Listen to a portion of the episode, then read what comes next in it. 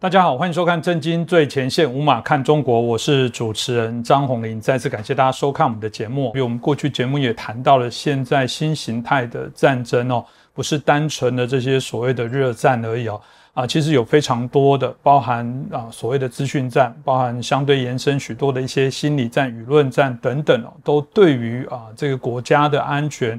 啊，有非常大的一些影响，所以新形态的这些资讯战，到底台湾该如何来面对？这我想今天值得我们好好来讨论一下。那很开心，我们邀请到中国政治经济学家，也是旅美学者陈小龙博士。陈老师你好，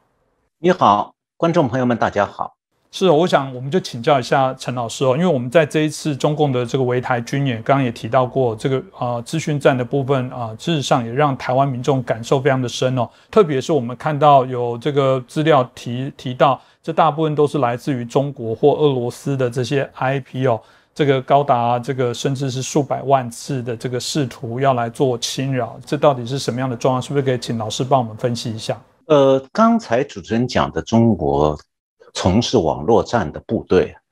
其实在中国是一个中共刚刚建立起来的新的军种。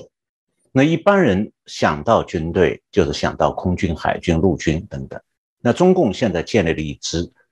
叫做战略支援部队，那他就在这个世界上扮演个什么角色？那可以讲，这个新的军种啊，它不是单纯为军事活动提供技术支援的部队。他还是用高科技手段入侵各国互联网的谍报单位，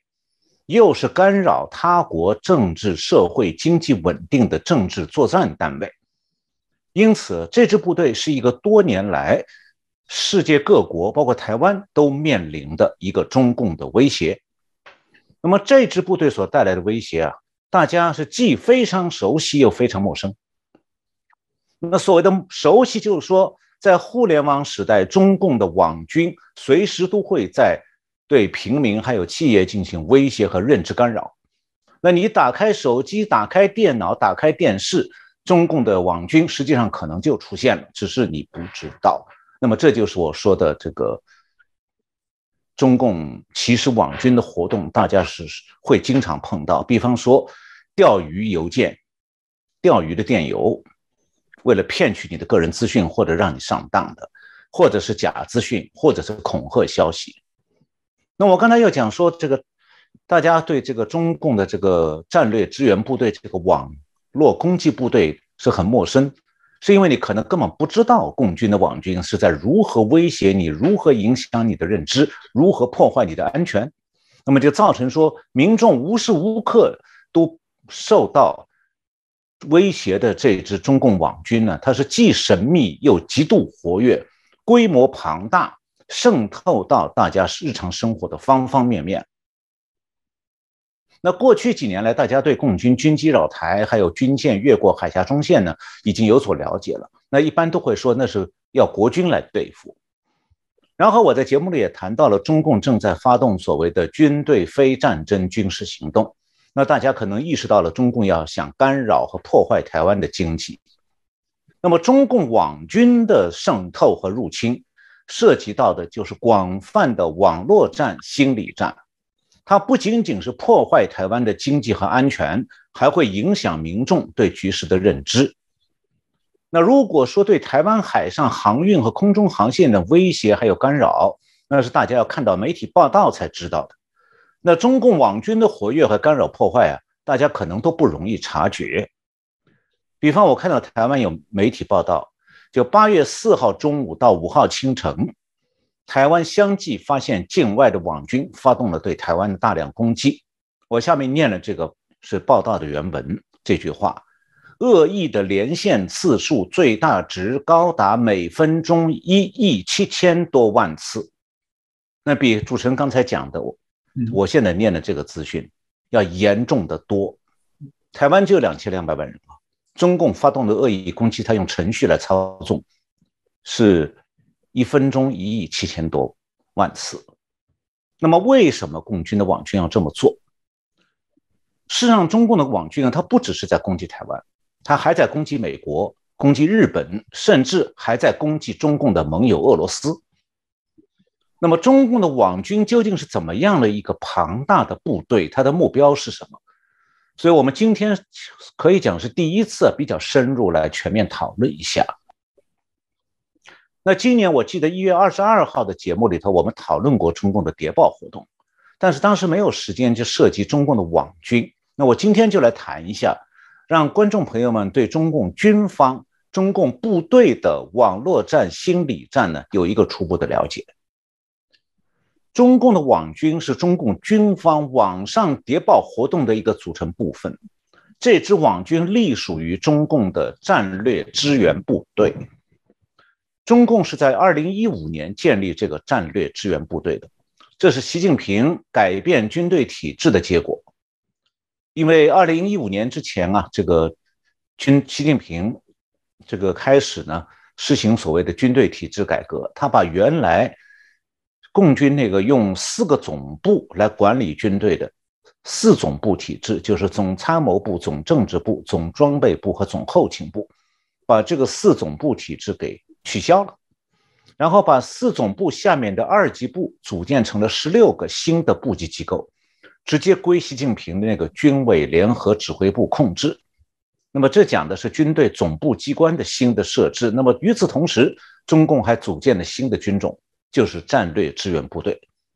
这是中共军队里除了陆军、海军、空军和火箭火箭军之外的第五个军种。那战略支援部队里呢，包括这样一些单位，就是网络战部队、心理战部队、电子战部队以及太空战部队。就是他把原来属于总装备部的很多个卫星发射中心和测控中心都划到了太空战部队。那么其中的太空战部队呢，主要是和美美军对抗的，而网络战部队、心理战部队还有电子战部队的活动都和台湾有关。那隶属于战略支援部队的这个网络战部队，现在是划归战略支援部队的网络系统部了。它的前身呢，就是原来的共军总参谋部下属的第三部。这个第三部对内的名称叫做技术侦察部。那么战略支援部队的电子战部队呢，现在划归了这这个战略支援部队的网络电子部。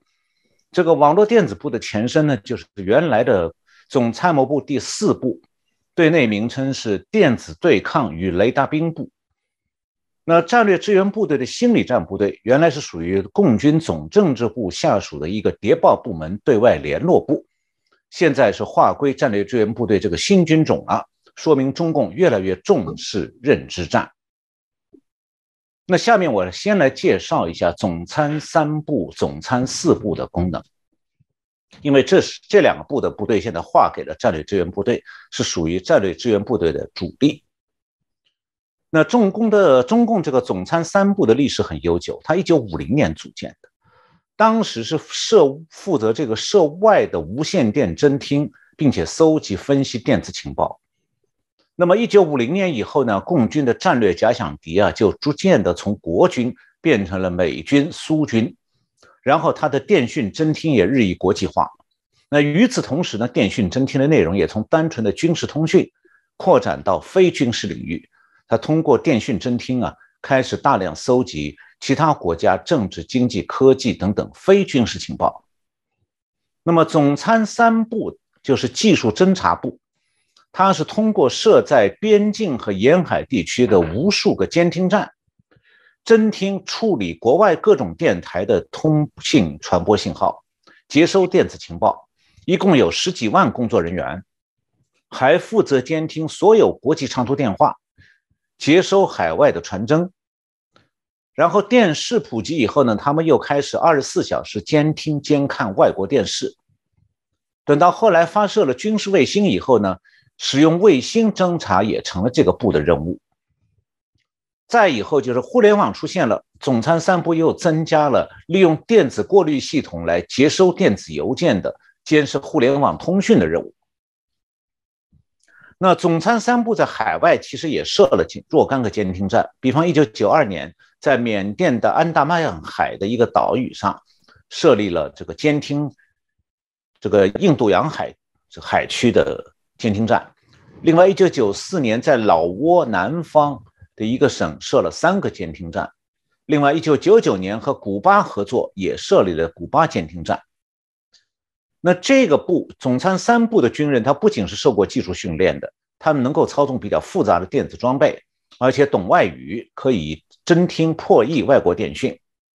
然后各地的侦听台是有不同的目标区域的，比方讲，原来的兰州军区的侦听站是负责侦听俄罗斯和中亚各国的无线电通讯。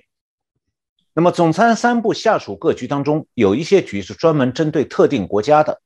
比方讲，总参三部二局是以美国为主要对象的，它的成员呢是熟练掌握英文的。比方讲，我知道以前美国在日本的军机起飞以后，他们在空中与地面的通话，还有飞军机之间、美军军机之间相互飞行员的通话，中共都会监听而且录影、录音加以分析。那么，互联网问世之前呢，总参三部的主要功能是侦听外国的各种电子讯号。那么从技术上讲呢，还算是被动搜索，因为它基本上它不会踏入这个信号发出国的领土。那进入互联网时代之后，就出现了全新的电子情报搜集模式，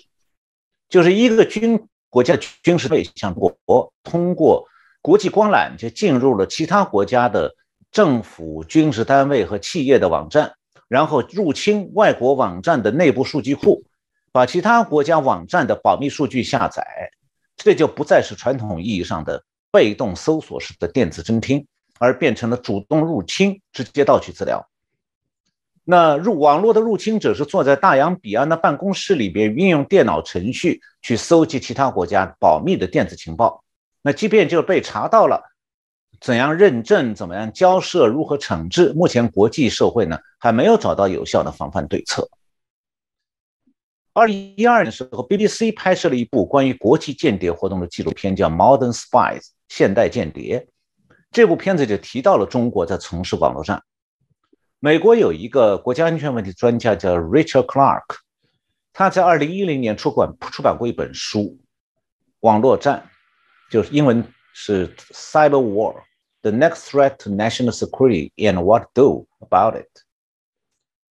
那这本书是把网络战定义成一个国家渗透到另外一个国家的电脑或者互联网系统内，以造成损害或者破坏为目的的行动。那网络战和民间骇客的网上有害活动的区别是很明显的。网络战是政府或者军队单位的行为，有政府设定的政治目的。那民间骇客侵入其他公司的数据库窃取情报呢？呃，在国外是称为高智商犯罪，就是 white collar crime。那么，骇客入侵其他国家的网站，一般目的都是非法获取经济利益。但是，军事情报部门从事同样的活动，就属于网络间谍活动。那么，网络战我们在概念上可以把它分成两大类：一类是网络间谍活动，一类是网络攻击活动。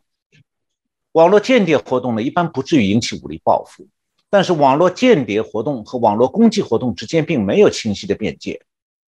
持续性的网络间谍活动有时候就是网络攻击活动的准备阶段。如果一个国家的军事情报部门试图破坏其他国家的互联网，或者破坏他们国家的政府、军事或者与国际民生关系重大的民营企业的这个网站或者数据库。那这种网络攻击行为啊，通常是以网络间谍活动为前奏，因为他先要这个攻入外国的网站，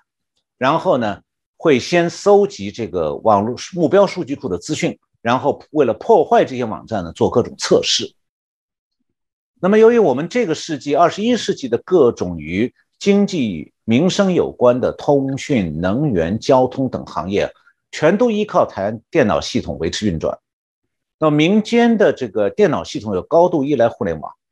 这样的话，大规模的有计划的网络攻击啊，是完全可能瘫痪一个国家的正常经济运行的。这就是二十世纪的传统的电子侦听和二十一世纪的网络战有了根本的区别，因为互联网啊，使得被动的电子侦听部门具备了实施网络攻击的强大能力。这上面讲的是共军这个网络战部队的背景。那共军这个电子战部队，那原来叫做电子对抗和雷达兵部，它主要是负责电子战，就是包括电子情报、电子对抗、雷达干扰。此外，还管理各种军用的通信系统，比方讲军用的电话网、军用的数据通信网络、野战通信系统、军用的地下光纤网络、高频通信、微波通信、卫星通信，还有对流层散射通信等等。那么在资讯战方面啊，共总参三部是负责战略层面的情报搜集和网络攻击，那总参四部呢是负责战战术层级的这个战场电子对抗。那么在总参四部之外，共军的火箭军原来叫二炮，还有他们的空军、海军，还有陆军的各个集团军，也配备了电子对抗技术勤务团。美国国防大学在二零一八年发表了一份关于中共军这个战略支援部队的研究报告，这个标题是中国战略支援部队面向新时代的力量，就是 China's Strategic Support Force, a Force for New Era。这份报告系统的分析了共军战略支援部队的组成和任务分配。那我今天如果有时间呢，我会再简要介绍这份报告当中的一些内容。是，谢谢我们陈老师很清楚告诉我们啊，这个中共的确为了这些资讯站的部分呢，从呃显然从这些资讯上看起来是做了很长久的一些准备哦。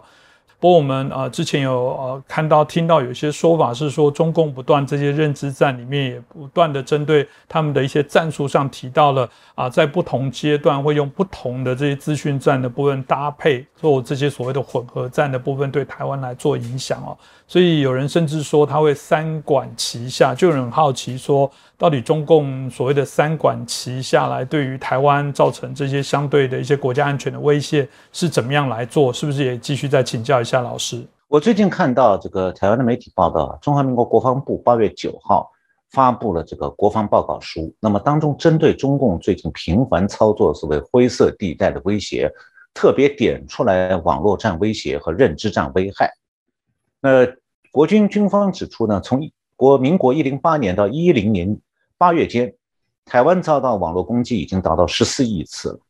那在网络战威胁部分呢，军方的报告指出，是中国近年来是透过组织改革，就我前面提到的，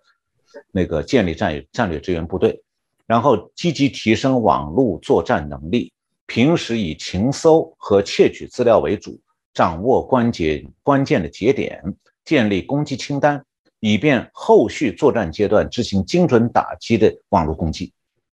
那么战时，它会针对国家的关键基础建设，还有指挥管理系统的破坏和攻击，嗯，造成社会动荡，还有秩序混乱，然后破坏国家的军备治安，还有政府的运作能力。那至于认知战部这个危害这一部分呢？呃，国军军方指出啊，在传统面向源自于情报战、心理战。舆论战等等原理，用中共是用这个创新面向，用这个现代的高效能的这个城市计算系统，用网际网络、社群媒体，透过网络渗透和心理操作、舆论操作，来混乱目标对象的社会心理、法治等等价值观意识。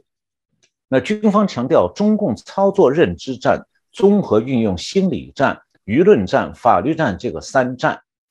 作为他散播不容易分辨的假资讯，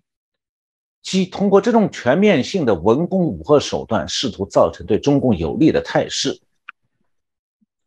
那美国之音是最近报道，这个中华民国国防部的政战局副局长陈玉玲表示说，从中共军演到八月八号之间。台湾一共出现了二百七十二则争议性讯息，内容分为三大类，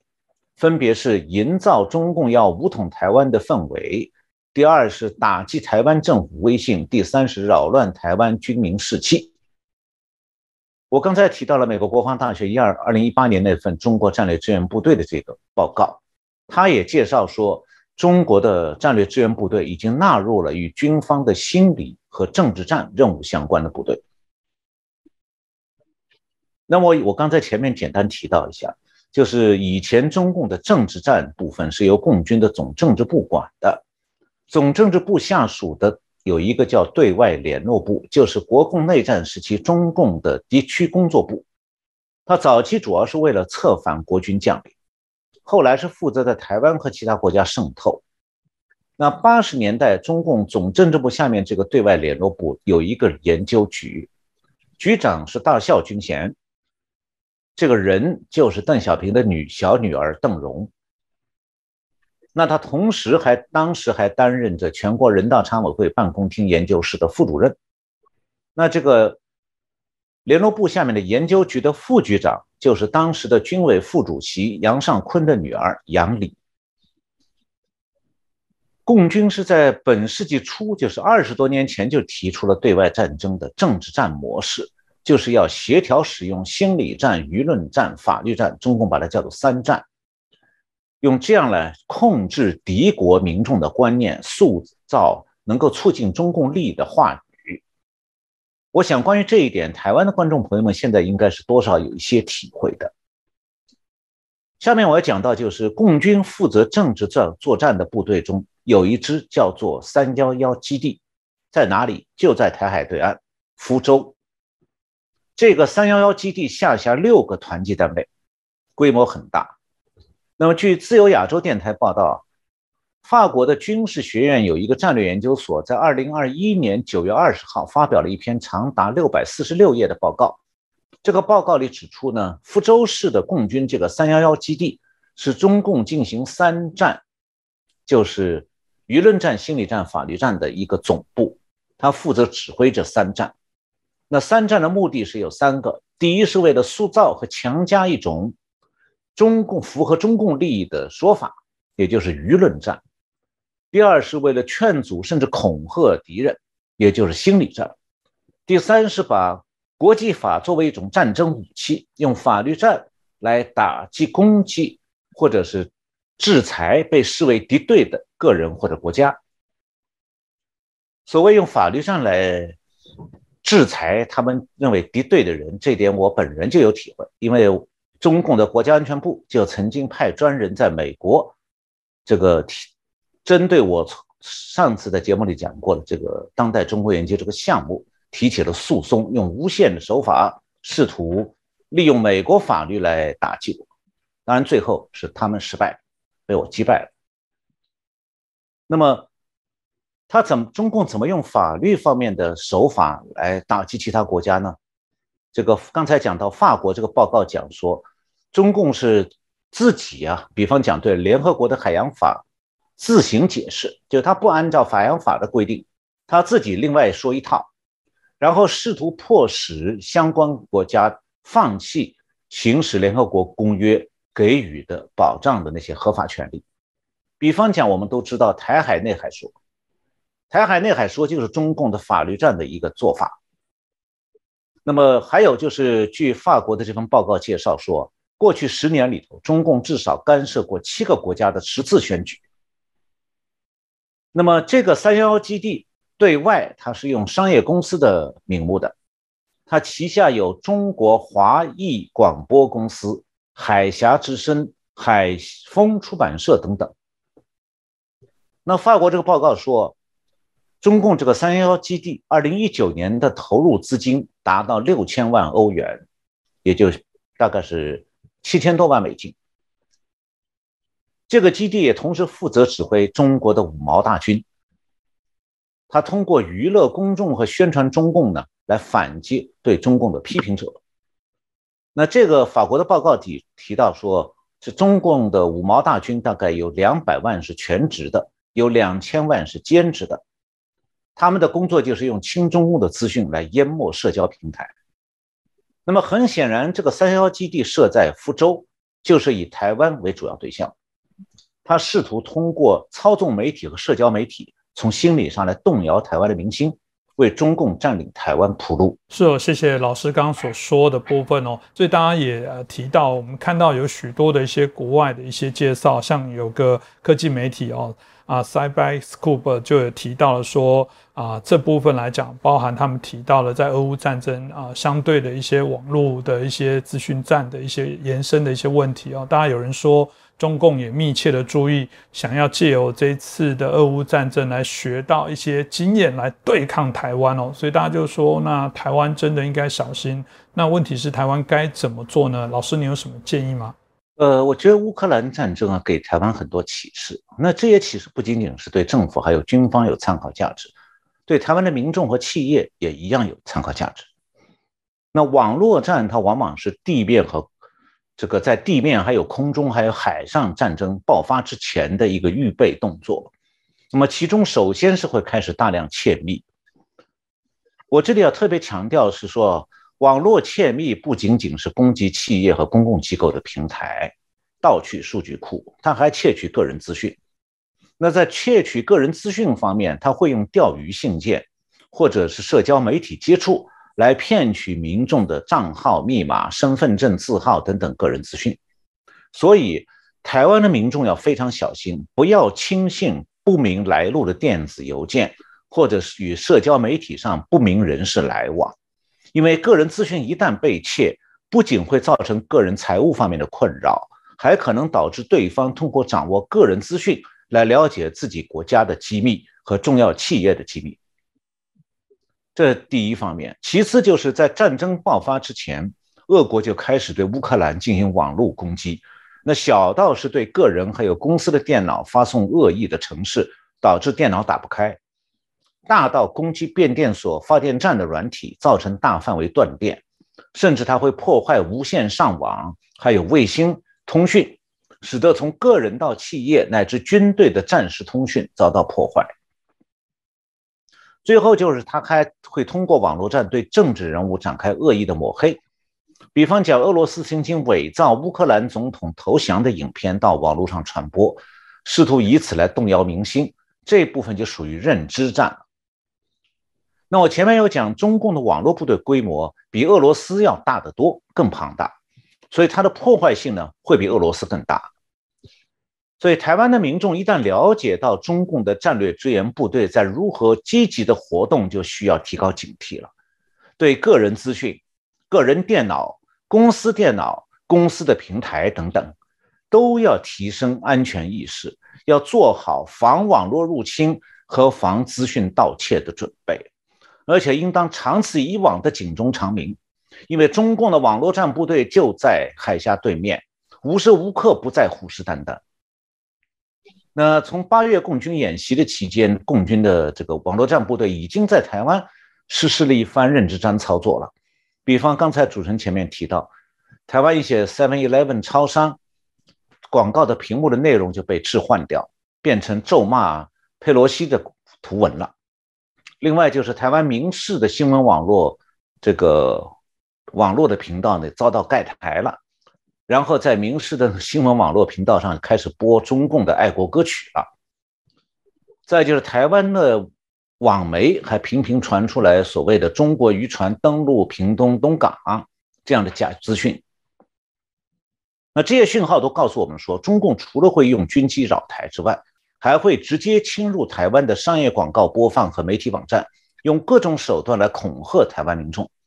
今后。中共的网军可能会继续这样做，台湾的网站安全是需要加强。嗯，这的确需要。那台湾的这些资讯站，刚刚老师所提到，这当然呃，台政府也不是没有做这些相对的因应哦，但我们也有一些先天上的限制，比方说我们四条海底电缆，大家知道。我们大概百分之呃九十五以上左右的这些相对的这些，不管是啊我们的啊语音的流量的，我们这些通讯相关的这些处理，大体上这些资讯都要透过这些电缆。有人就说，如果对中国来说最容易的方式，就是把你的海底电缆全部给截断，到时候让你台湾。啊，对外相关的一些联系、数据的一些资讯联络等等，你就几乎就我们刚刚提到的全聋全盲的这些状况哦。那大家很担心这样的状况到底有没有可能哦？这部分是不是也可以请啊继续请教一下老师？呃，主持人谈到的这个问题啊涉及的就是作为通讯安全，因为通讯安全直接关系到国防安全和经济安全。那么台湾和外部的联络，就是像主持人刚才讲到的，主要是通过海底光缆的。所以无论是平时还是战时，海底光缆都是非常关键的国家安全问题。那么在这里，我想先讲一下中共的网军怎么样通过海底光缆入侵美国的机构和公司网站的事情，因为这里边就包含着经验和教训。呃，在川普政府任内啊。当时的美国国务卿 Pompeo 曾经宣布过要推出干净网络，就 Clear Network 这样一个计划，目标呢是要保护美国公民的隐私和美国公司的敏感资讯，免受中共的恶意行为者侵扰。那么，他这个干净网络的计划准备覆盖供应、营运商，还有传输，还有 APP 这五个相关的领域，其中就包括海底电缆。要防止中共侵入窃海底电缆来窃取资讯。那美国为什么会关注海底光缆？这是二零一三年的一个案件有关的事情。这又要讲到我们前面提到的总参三部了。二零一三年时候，共军的总参三部就是技术侦察侦察部，在上海市的浦东有一支部队，当时的编号叫六幺三九八。这支部队呢？对美国发动了网络入侵活动，规模相当大，然后引起了世界各国媒体的注意，然后很多国家的媒体纷纷派记者到那个营区的墙外去拍照，结果这一下子，这个六幺三九八部队就突然闻名于世界了。那么各国记者从不同角度、不同高度拍摄的这个部队啊，营区里有一栋十二层的中心大楼。这个，然后呢，周边营区还有一些照片，就引起了人们好奇心。我当时也做过一些了解，这个六幺三九八部队的正式称谓是总参三部二局，就是总参三部技术侦察部下面属的二局，二局就是美国局，专门针对美国的。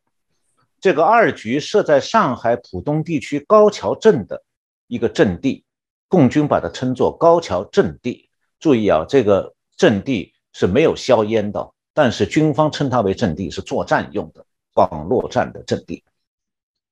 那这个单位是负责对美国搜集网络情报。当时在上海的电话号码网上是可以查到这个部队的登记地址，地址是大同路五十号。那么它的营区的位置呢，是在这个高桥镇的同港路和大同路的路口。大这个部队的大院是一个三角形的，里面有三栋主要建筑。营区的面积不大，只有零点零四平方公里。你从外面看的话，大院里头像一个普通的办公区。那虽然军方把它称为阵地，但是室外没有任何武器装备，所以这是一处没有硝烟的阵地。这栋十二层的主要建筑。是二零零七年完工的，那么这个大楼里上头呢，也并没有任何接受无线电或者卫星讯号的这个大型天线，所以我们也可以由此可以判断说，这个六幺三九八部队就是总参三部，现在属于战略支援部队了。它的这个针对美国的部队这个单位，它的工作对象呢是国际光缆和美国的互联网。美国有一家网络安全公司发表了一份关于这个这支网络部队、网络攻击部队的一个报告，叫做“曝光中国的一个网络间谍单位”。那么，当时《纽约时报》还有其他报纸都有很多报道。如果你在 Google 上面打进“六幺三九八部队”，马上就能查到一大堆资讯。那么，为什么六幺三九八部队是在浦东高桥镇？这里就涉及到海底光缆，因为上海是亚太地区国际通信的一个重要的通信转接中心，那也是中国互联网的一个主要的物理连接国际出口和官方的所谓国际网关。那中国是自从一九九三年建成第一条国际海底光缆系统之后，它现在已经有七个大型的国际海底光缆系统。其中三个在长江口的崇明岛登陆，三个在上海的南汇区登陆。其中，中国电信集团管理的中美海底光缆系统是在这个上海崇明岛的东滩登陆的。那么六幺三九八部队的营地位置就选在靠近崇明岛的高桥地区。这个位置呢，是正好处于光缆登陆地点崇明岛和中国电信设在浦东康桥的通信枢纽之间。他在这个地方选定这个位置建这个部队的办公场所，正好让光纤和光缆登陆以后从他房子底下过。这样的话，这个单位实施网络入侵啊，就非常便利。他都不需要经过上海市的这个这个网络中心网管办，就直接可以入侵了，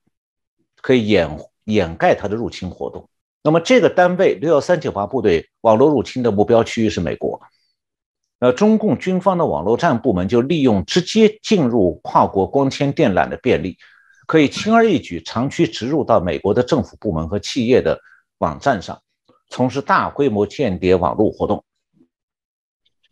呃，比方讲，他们把美国政府雇员的全部资讯都偷走了。那这个部队的 IP 地址是属于上海市的网管办的，也就是从这个阵地反复入侵了美国的多个与国计民生有重大关系的民营企业，比方讲电力公司、自来水公司、天然气管线公司的数据库。那很显然，这个不是为了技术窃密，因为自来水公司没什么技术可以窃。它只是为了准备破坏，这就属于有政治目的的网络战行动，不是单纯的盗窃技术资料的商业间谍活动。那么，因为共军不断在增强它的网络战能力，所以对美国的国家安全就构成了威胁。因此，美国二零一一年就已经成立了一个新的网络司令部，叫 CyberCom，任务就是保卫美国的军事网络，并且保有攻击能力。那六幺三九八部队的故事曝光以后呢，美国也开始讨论如何防范民用系统被攻击。那互联网的出现啊，已经改变了世界的冷战格局了。不过人们还没有充分意识到这一点。二十一世纪的冷战和上一个世纪冷战的最大不同在于说，网络战已经开始成为冷战的重要手段。那本世纪的冷战也因此出现了全面的新的特征，因为当一个拥有核武器的大国，它的军事情报单位连续不断对另一个拥有核武器的大国发动网络战，就会造成这个受害国的所谓持续性强威胁。这时候就产生了这个网络战的发起国就会对世界和平形成现实的威胁。这个问题啊，其实同样发生在台海两岸之间。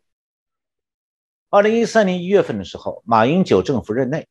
位于大陆福州市长福州长乐市江田镇和台湾新北市淡水区之间的海缆海峡光缆一号工程竣工，这是第一条连直接链接大陆和台湾的海底光缆系统。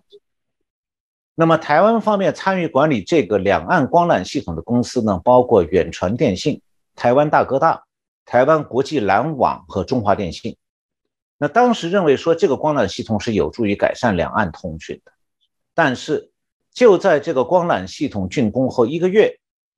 上海浦东的共军六幺三九八部队的案子就曝光了。那六幺三九八部队就是利用上海到美国的海底光缆直接进入美国的互联网窃密。那按照这种模式，共军战略支援部队位于福州的三幺幺基地，它完全可能同样利用海峡光缆一号。直接入侵台湾的互联网系统。那网络战的另外一种战法，呃，有一种战法就是所谓网络入侵，窃取资讯；还有一种战法就破坏敌方的互联网和企业的正常运行，包括说制造电脑宕机、死机，或者公司的数据库被锁死，公共设施的电脑系统中毒、停止运转等等。所以现在海峡光缆一号这个工程啊。本身就已经成为台湾国家安全的巨大隐患，因为它为共军的网军入侵破坏提供了技术便利。那我们已经知道了共军那个庞大的战略支援部队的几十万人，在时刻准备着破坏台湾的互联网，这就是属于共军所谓的非战争军事行动。因为作战的是军事情报单位，但是它并不是在打仗，而是用互联网攻击。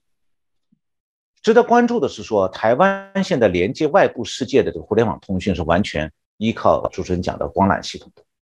那么这些系统的安全是直接关系到台湾的经济社会生活的正常运作。那这一部分啊，今年四月二十号的时候，《华尔街日报》曾经登过一篇文章，叫做《乌克兰战争引发台湾对互联网连接脆弱性的担忧》。这篇文章就提报道提到过，说台湾大概百分之九十五的数据和语音流量是通过海底光缆接收和发送的。那目前呢，这个还有这个十台湾还有十四条光缆在运使用当中。那么这十四条光缆是从台湾海各地海岸的四个位置上岸接通岸上通讯系统的。那么这些光海底光缆呢，其实是由光纤纤维组成的，粗细相当于花园里面浇水用的水管，很细的。那如果这些海电缆在海底被潜水员割断，或者是被潜艇、潜艇、潜水艇破坏，或者是这个这个这些光缆的登陆站。本来就防护很薄弱，甚至没有防护，那很容易遭到摧毁。如果有任何一条光缆被破坏，台湾的大部分地区都可能发生这个各种各样的断网问题。那不仅是台湾这样，日本也是如此。日本的大部分海底光缆是从两个站登陆的，一个其中一个站靠近东京。呃，二零一三年到二零一九年，在日本担任这个。日本国家安全保障局次长的有一位这个菅原信克先生，就是那个卡内巴卡内哈拉桑，他曾经告诉过《华尔街日报》的记者，他说：“你可以到我们日本那个海底光缆站去看一下，它也就所有的光缆就集中在一个两米乘两米的空间里头，如果被炸毁的话，就一切都完了。这是日本的情况。”我想台湾也需要提高警惕，所以台湾不但是要在民间强化防范中共网军攻击的措施，还需要加强对海底光缆的保护，还有准备啊，以防万一用来替代的这个通讯系统。总体上来讲，美国、日本、台湾现在面对中共的威胁，都需要在民间这个提升防范中共的这个。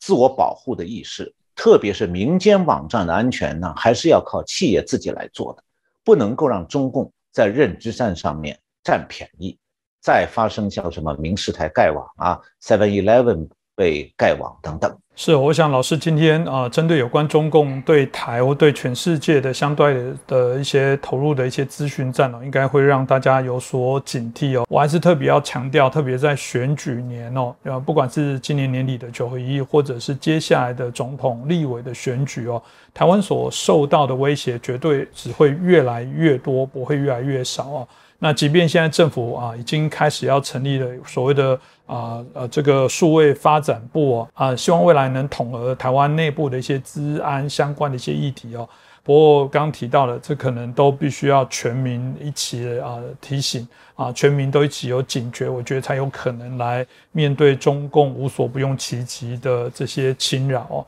那今天再次谢谢陈小龙博士哦，陈老师带来这么。啊，清楚的一些啊分析哦，我们也希望这集的节目可以让大家有更多的启发。如果你喜欢我们的节目，也欢迎帮我们转传、按赞、分享哦，让更多人了解这个议题。再次感谢曾老师各位的收看。嗯，谢谢主持人，谢谢观众朋友们收看我们这个节目，下次再见。